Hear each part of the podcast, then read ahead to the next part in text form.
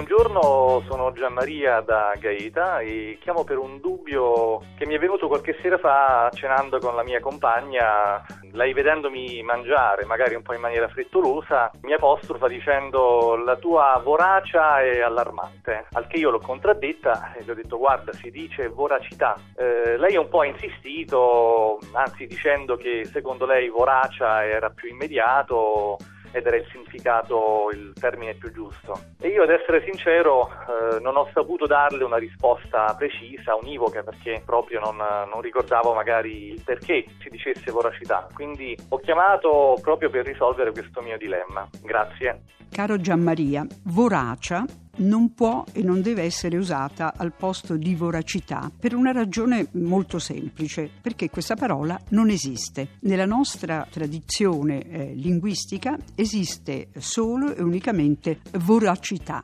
parola questa che troviamo usata, testata fin dal 300 e tra l'altro la troviamo in boccaccio per indicare che cosa? Per indicare le caratteristiche appunto di chi è vorace, cioè di chi ha bisogno di molto cibo per saziarsi. O ancora con la stessa parola si indica qualcosa che inghiotta ogni cosa e la distrugge, la voracità delle fiamme di un incendio. Chi usa voracia ha però almeno una giustificazione, fa derivare inconsciamente la parola da vorace, dall'aggettivo vorace, sul modello di altre parole, quindi così come ferocia da feroce, fallacia da fallace. Però devo anche aggiungere che questa scusante eh, non può giustificare l'errore. Conclusione, voracità non è solo come Gian Maria ci ricorda la forma più corretta, è l'unica che possiamo e dobbiamo usare.